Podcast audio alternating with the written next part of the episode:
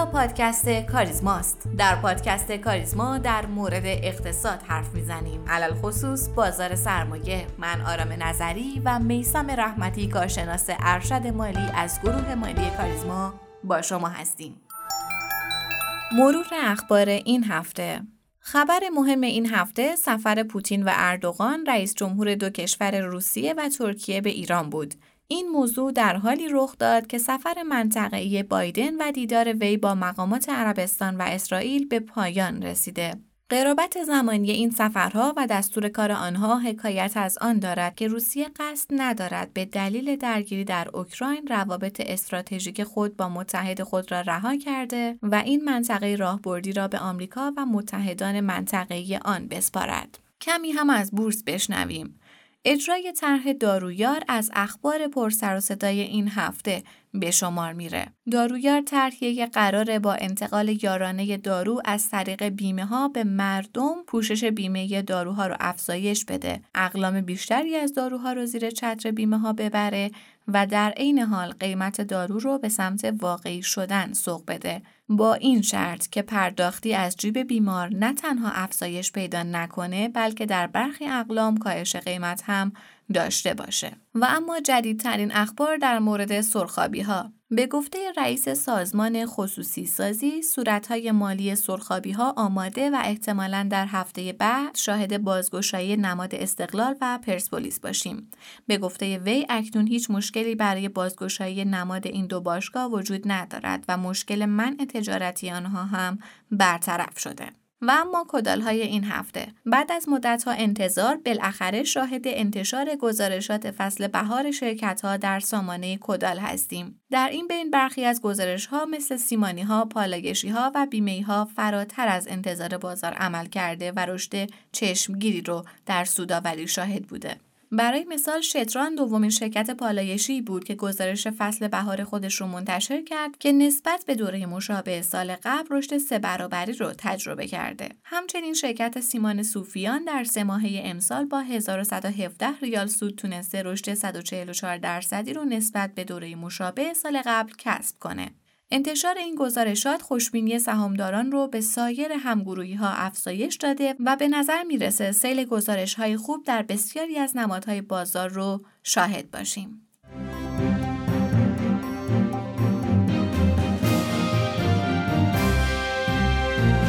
به نام خداوند بخشنده و مهربان. خانم و آقایان سلام، روز و روزگار بر شما خوش و خورم، انشالله که سلامت باشید. امروز چهارشنبه 29 تیر ماه 1401 در آخرین روزهای تیر ماه به سر میبریم و 84مین اپیزود از پادکست کاریزما رو تقدیم شما میکنیم. سلام و عرض ادب خدمت شنوندگان عزیز پادکست کاریزما. امیدوارم که تیر ماه خوبی رو پشت سر گذاشته باشید. مرسی آقای رحمتی، ولی حقیقتاً خیلی تیرماه سختی بود، هم شرایط جامعه، هم آب و هوا که از گرما داریم آب میشیم واقعاً این روزا، و هم وضعیت بازار خیلی جالب نبود. اگرچه گزارش مجامعی که این روزا داره میاد بیرون خوبه و خب یه ذره امید بخشه، ولی خب به خاطر بسته بودن نمادها یه ذره بازار بیجان و خب خبر خاصی هم در بازار نیست. به نظر شما بعد از برگشت نمادها به بازار سرمایه میتونیم امید به رشد داشته باشیم؟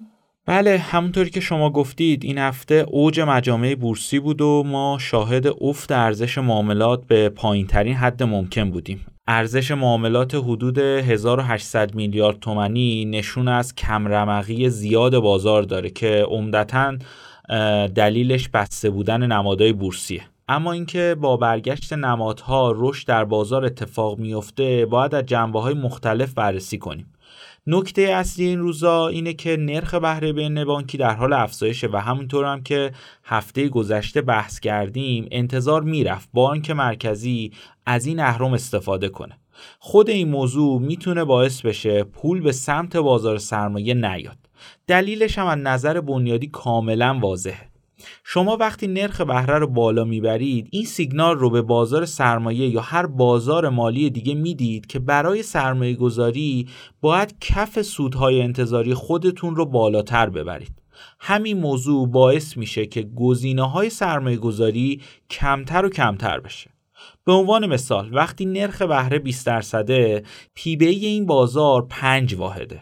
حالا شما باید در بازار سرمایه یا هر بازار دیگه‌ای که میخواید سرمایه گذاری کنید گزینه سرمایه گذاریتون پی به ای فوروارد زیر 5 واحد داشته باشه.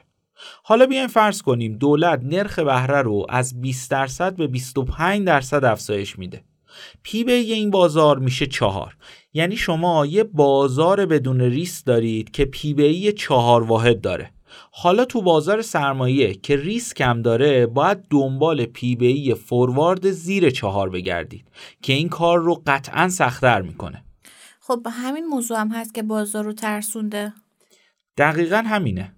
بیدلیل نیست که نرخ بهره رو میگن رقیب اصلی بازار سرمایه است.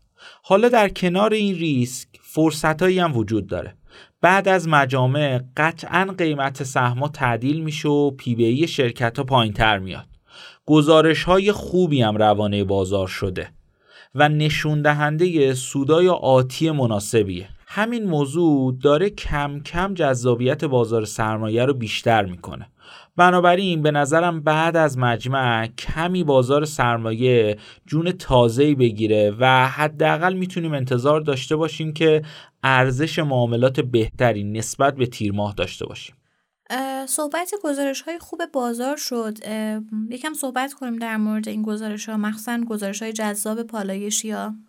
خب گروه پالایشی از مدت‌ها قبل به دلیل رشد قیمت نفت و ثابت موندن اون بالای $100 انتظار گزارش‌های خوبی رو ازشون داشتیم و خدا رو شکر همینطور هم شد.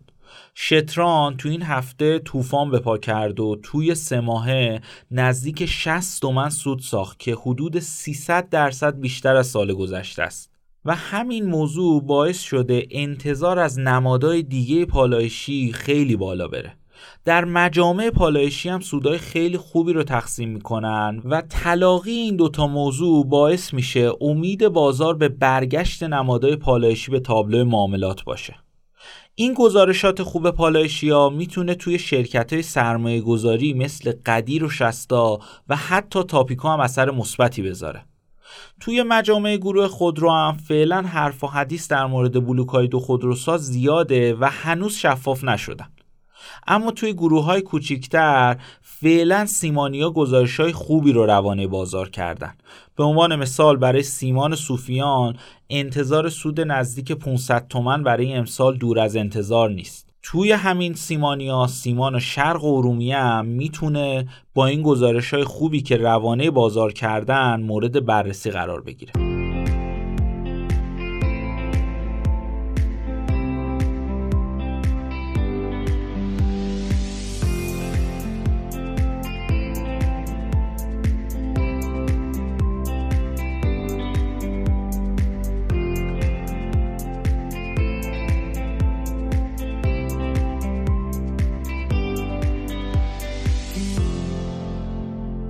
مجامع یکی از مهمترین رویدادهای بازار سرمایه است که بیشتر در تابستان هر سال انجام میشه. پرداخت سود تقسیمی مهمترین اتفاق مجامع بورسیه که برخی اوقات سودهای خوبی رو برای سهامداران به ارمغان میاره. اما در مجامع عمومی در مورد موضوعات بسیار دیگری هم تصمیم گیری میشه و اگر تا به الان یک مجمع رو شرکت کرده باشید مشاهده میکنید که در مورد این تصمیمات مهم رأی سهامداران گرفته میشه. اما شاید معدود افرادی باشن که از حقوق خودشون به عنوان یک سهامدار خرد در مجامع اطلاع داشته باشن و همین موضوع شاید باعث سوء استفاده از طرف برخی از مدیران شرکت ها بشه. در این بخش میخوایم در مورد حقوق سهامداران خرد در مجامع با جناب آقای محمد جواد اسدی مشاور حقوقی بازار سرمایه صحبت کنیم. سلام آقای اسدی، خوبین؟ خیلی خوش اومدین به این قسمت از پادکست. سلام علیکم، حال شما خوبه؟ الحمدلله، در خدمتتون هستم. زنده باشید. آقای اسدی، یه مسئله که هست اینه که همیشه خب سهامداران ما یه مشکلات رو توی مجامع باهاش مواجهن. این اخیراً هم خب خیلی دیدیم که حالا مشکلات عجیب غریبی از سمت سهامداران یا اتفاق میفته، یه سری درگیری‌ها تو مجامع اتفاق میفته که هیچ وقت ندیده بودیم به این شدت. ولی خب حالا یه سوالی که پیش میاد واسه ما اینه که کلاً سهامدار تا چه حدی توی مجامعی که میره حضور پیدا میکنه اختیارات داره؟ کلاً میزان اختیاراتش، وظایف یه شخصی به اسم سهامدار توی مجمع چیه؟ خدمتتون عرض کنم که البته خب اختیارات سهامدار، یعنی حقوقی که سهامدار داره، صرف نظر از اینکه چه تعداد سهام داشته باشه برابره. یعنی یه کسی که سهامدار عمده است و یه سهامدار خرده، حقوق اینها برابره. فقط اون چیزی که متمایز میکنه این دو طیف از هم دیگه، اون نصاب رأی دادنه که همه چیز رو در واقع تحت شعاع خودش قرار میده. اما اینکه یه سهامدار جزء بخواد در خصوص جزئیات شرکت، نوع فعالیت شرکت یا حسابهای شرکت اظهار نظری بکنه، محلش در واقع مجمع عمومی عادی سالیانه و یا حالا مجامع دیگه‌ای که برگزار میشه، حق اظهار نظر داره و میتونه حرفشو بزنه. حالا اون هیئت رئیسه مجمع اگر متناسب با درخواستی که یه سهامدار داره اجازه بهش بده که صحبت بکنه، خب هیچ مشکل خاصی پیش نمیاد. عمدتاً این مشکلاتی که اتفاق میفته اینه که هیئت رئیسه سهامدار خرد رو خیلی بهش توجه نمی‌کنن و به هر حال اون هم دچار عصبانیت میشه و اعتراضش رو از راه‌های دیگه‌ای اعمال میکنه. اما در هر صورت سهامدار جزء و سهامدار عمده هر دو در خصوص اظهار نظر برابر هستند. فقط در رأی گیری هست که میزان سهام در رأی گیری ها تأثیر داره. میتونه بیاد مطالبشو در مجمع اظهار بکنه، سوال بکنه در خصوص صورتهای مالی، عملکرد و موضوعاتی از این قبیل که در رابطه با شرکت و شرکتداری هستش. بسیار عالی. جناب اسدی، شما فهمونین که توی حالا حد نصاب رأی سهامداران با هم دیگه متفاوتن و تنها در حقیقت نقطه تمایزشون اینه. یه مقدارم راجع به این صحبت کنید تا من برم سر سوالات دیگم.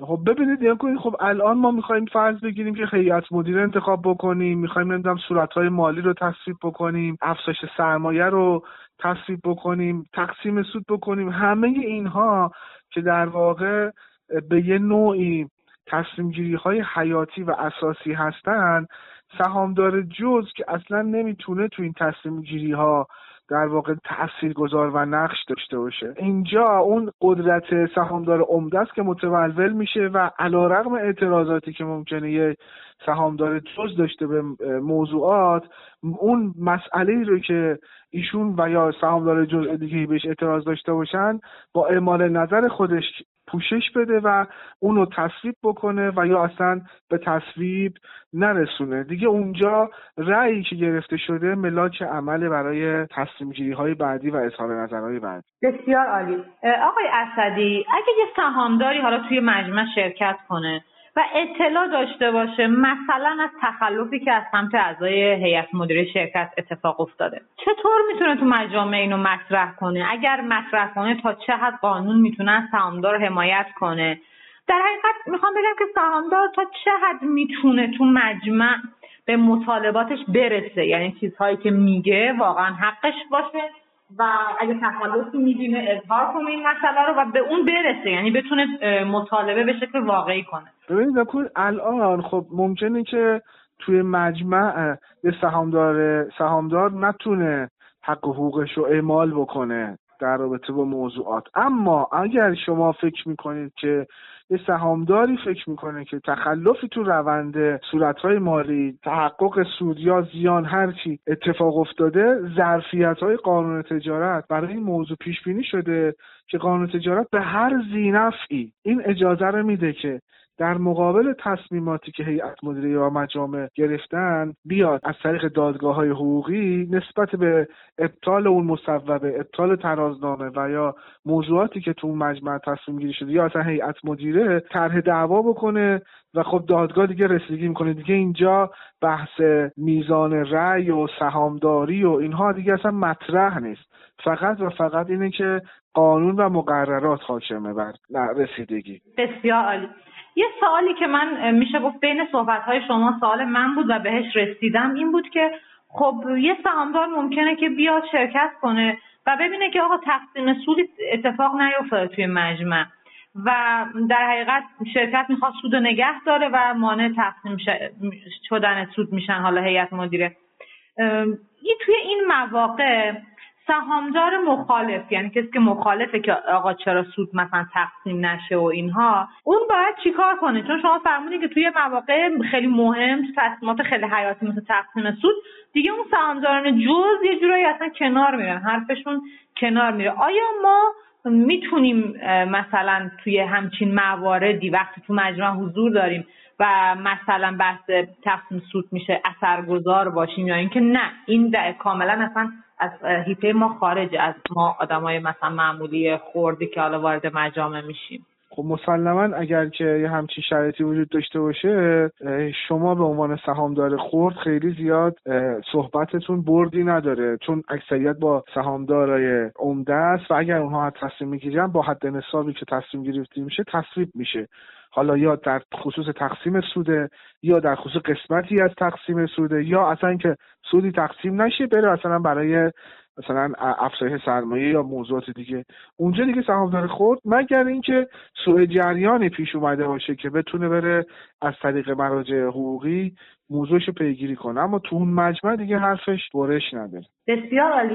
من میخوام بدونم آیا یه قانون مشخصی هست از سمت مثلا سازمان بورس که هم حقوق سهامدار رو بهش برسونه، یه جورایی برگردونه، و هم مثلا حمایت کنه ازش تو تنش‌های خیلی خیلی شدیدی که یه وقتایی ما توی مجامع میبینیم؟ مثلا ممکن طرف رو اصلا پس کنن از مجمع بیرون، ممکن اصلا ما خیلی دیدیم که اصلا بعضی سهامدارا راه نمیدن به مجمع، همچین اتفاقاتی ما دیدیم. آیا طرف میتونه مثلا بره مثلا شکایت کنه به سازمان، بگه مثلا منو از مجمع بیرون انداختن یا منو اصلا اجازه ورود ندادن؟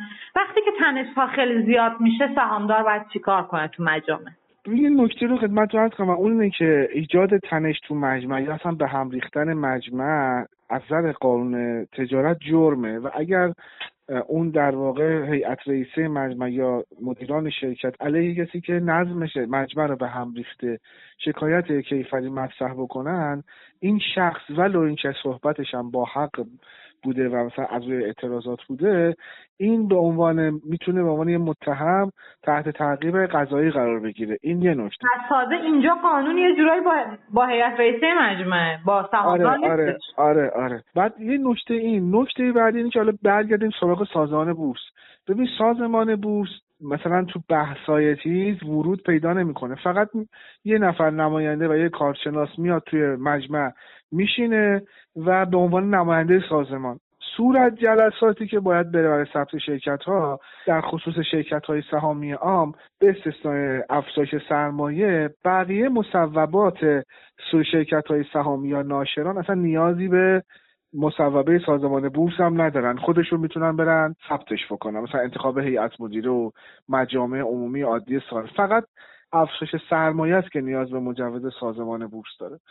ولی اگر مثلا تخلفاتی اتفاق افتاده باشه و اون کارشناس سازمان بورس اونجا نوشته باشه و گزارش کرده باشه، بعداً میتونه به عنوان یه مستند قرار بگیره و ازش دادگاه استفاده بکنه که بله سازمان بورس هم این مجمع رو قبول نداشته و نداره. اما تو بحث‌های نهادهای مالی و این حرفا که مجامعشون عام و عمومی نیستش، سازمان بورس میتونه به خودی خودش مثلا جلوی ثبت صورت جلسه رو بگیره، یعنی مجوزشون نده برای ثبت.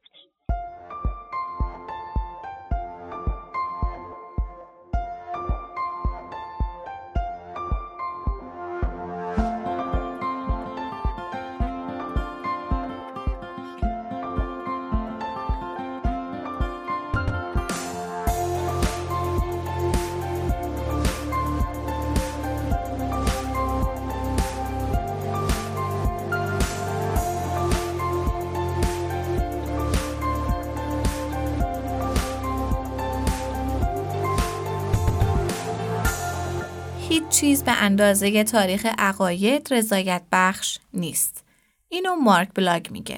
مارک بلاگ 3 آوریل 1927 در یک خانواده یهودی در لاهه به دنیا اومد. خود مارک اما در 12 سالگی یهودیت رو رد کرد. پدرش تاجر موفقی بود که تونست تا اواسط دهه 1930 به یک میلیونر بدل بشه. اما بلاگ دوران سختی رو توی نوجوانی گذروند به خاطر جنگ. در سال 1940 وقتی که آلمان‌ها آماده ی حمله به هلند می‌شدن، خانواده بلاگ فرار کرد و کسب و کارشون هم همونجا باقی موند و بعد از جنگ هم دیگه به اونها برنگشت. مارک اول به انگلستان برده شد و با برادرش به مدرسه شبانه روزی فرستاده شدن. بعد از دبیرستان هم به کالج کوینز دانشگاه نیویورک میره و در سال 1950 مدرک کارشناسی اقتصادش رو از اونجا دریافت میکنه. اینجا نقطه‌ای که باعث میشه مارک بلاگ یک مقداری از هم نسلاش متفاوت بشه. توی سالهای تحصیلش توی دانشگاه نیویورک جذب برخی سیستم‌های فکری میشه. تا حدی هم جذب کارهای فروید و مارکس شد و بر اساس اون چه که تو زندگی نامش آورده شده، این تأثیرات البته بعد از مدتی از بین رفته. اگرچه مارکس نسبت به فروید تأثیر بیشتری روی اون داشته و برای مدتی تعهد بسیار زیادی به مارکسیسم داشته، اما استقلال فکریشون رو با حزب کمونیست آمریکا درگیر کرد و از سوی رفقای سابق خودش از اون اخراج شد. نهایتاً بلاگ دوره دکترای اقتصاد خودش رو توی دانشگاه کلمبیای آمریکا آغاز کرد و بعد از پایان دکتراش هم مشغول تدریس تاریخ عقاید اقتصادی به نخبگان شد. مارک بلاگ معتقد بود هیچ چیز به اندازه تاریخ عقاید رضایت بخش نیست. نه تاریخ اقتصاد، نه خود تاریخ، نه ریاضیات و نه حتی تاریخ علم. بلاگ کتاب معروف در مورد این نظریات نوشته و اسمش هم نظریات اقتصادی در گذشته است. یعنی همون تاریخ عقایده ولی تاریخ عقاید اقتصادی. این کتاب تقریباً از زمان انتشارش در آمریکا در سال 1962 از شهرت جهانی برخوردار بوده. بلاگ تاکید کرده که رویکردش در این کتاب به جای نسبی‌گرایی کاملاً مطلق‌گرایانه است.